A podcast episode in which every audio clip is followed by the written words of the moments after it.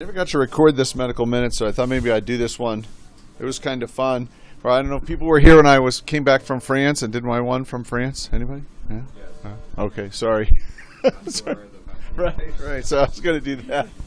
So um, I recently did a uh, a trip through the wine country in France through Burgundy, and so I thought I'd try to weave that into a medical minute. Um, you know, this was a uh, from the valley the in Burgundy starts north in Dijon, kind of goes about 60, 70 miles south, and there's an area where they've been growing grapes there for thousands of years and making wine. Some of the um, best wine in the world, probably some of the most expensive wine in the world too. Um, and interestingly, in the 1850s, they were having a problem with their wine where some of the wine was going bad. And they were pretty smart. They knew that there was fermentation and they knew there was something in the yeast or something on the grapes that was causing the wine to change. And that's how you change grape juice into wine, but also can turn grape juice into acid and how wine can get quote unquote corked. Uh, turns into acetic acid rather than into alcohol and tastes bad. And their wine was turning sour.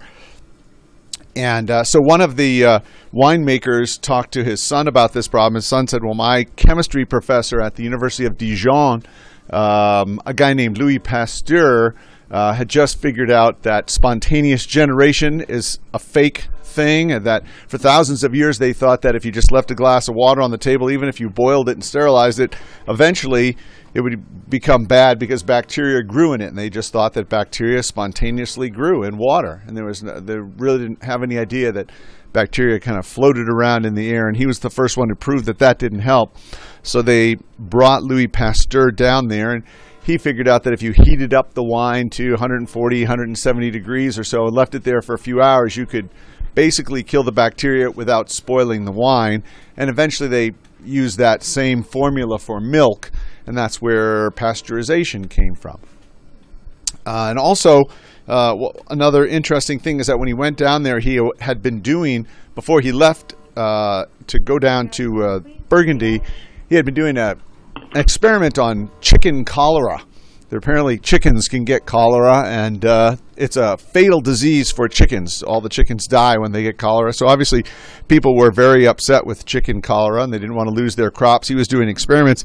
He knew how to culture cholera, and uh, he had told his lab assistant, you know, infect all these chickens with cholera before I go, and then uh, uh when I get back, we'll we'll do it. But the chickens will get sick and die, and we'll dissect them, and we'll see what happened. Uh, and as soon as Louis Pasteur left, his lab assistant left on vacation too. He thought, well, the boss is gone, I'm leaving. So he left. Uh, and then when he heard Louis Pasteur was coming back, he ran back to the lab and he found these cultures of cholera that were really in bad shape. They had not, no one had been taking care of them, but he infected the chickens with them anyways. Um, and then when Louis Pasteur got back, all the chickens were sick. Uh, but none of the chickens died, which was very strange because they were supposed to die from chicken cholera. So he said to his lab assistant, you know, what happened? Did you do what I said to do? And the lab assistant, said, yeah, sure, of course I did what you said. You know, I infected all the chickens just like you said I was supposed to. And so Louis Pasteur said, oh, you don't know what you're doing. I'll do it. And he grew a new culture of chicken cholera, good, strong, healthy chicken cholera, and he infected all of his chickens with it, uh, the same chickens. And you know what happened? Nothing. Nothing happened at all. The chickens, none of them got sick and none of them died. And he was the first one, therefore, to figure out that you could weaken a virus or weaken a bacteria and then inject it in someone. And that's how vaccinations started.